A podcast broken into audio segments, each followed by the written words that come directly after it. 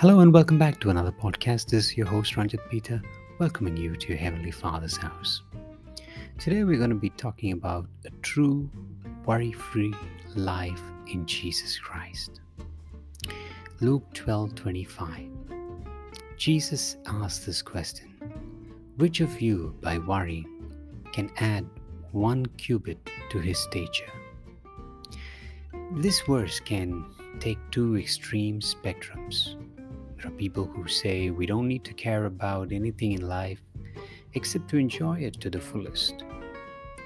And there is a list of people who continue to justify worry like uh, parents worry about their children, teachers worry about their students, and even employers worry about their employees sometimes, and of course their profits. But Jesus says, Look at your Heavenly Father. He knows you need all these things. Picture this when Jesus says in Luke 20 Luke 12 24 Consider the ravens, for they neither sow nor reap, which have neither storehouse nor barn, and God feeds them. Of how much more value are you than the birds? A wonderful pictorial representation of God's love for you and me. Here is Psalm 145 16 saying, You open your hand and you satisfy the desire of every living thing.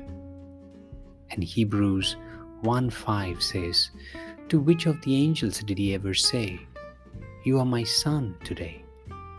I have begotten you. No, but to us he has said, You are children of God. Psalm 24, verse 1 The earth is the Lord's, and its fullness, and the world and all who dwell therein. And Jeremiah 31 3 says, Yes, I have loved you with an everlasting love. Therefore, with loving kindness I have drawn you. And Romans 8:32 says, He who did not spare his own son Jesus, but delivered him up for us all, how shall he not with him also freely give us all things? How valuable should you and I be if he did not spare his only begotten beloved Son.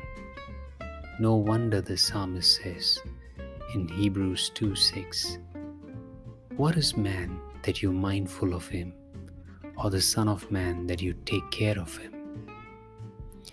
John 1 12 says, Yet to all who did receive him, to those who believed in his name Jesus, he gave them the right to become children of God.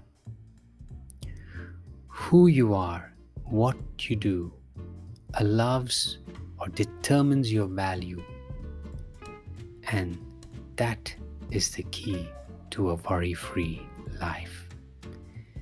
And here's what I suggest that you have the Holy Spirit and His Word tell you every day who you are and how valuable you are and you will see yourself like a lion, bold, as it says in Proverbs 28 1. That's all I have for you today, folks. Until another podcast, this is your host, Ranjit Peter, signing off. Have a God blessed day. Amen.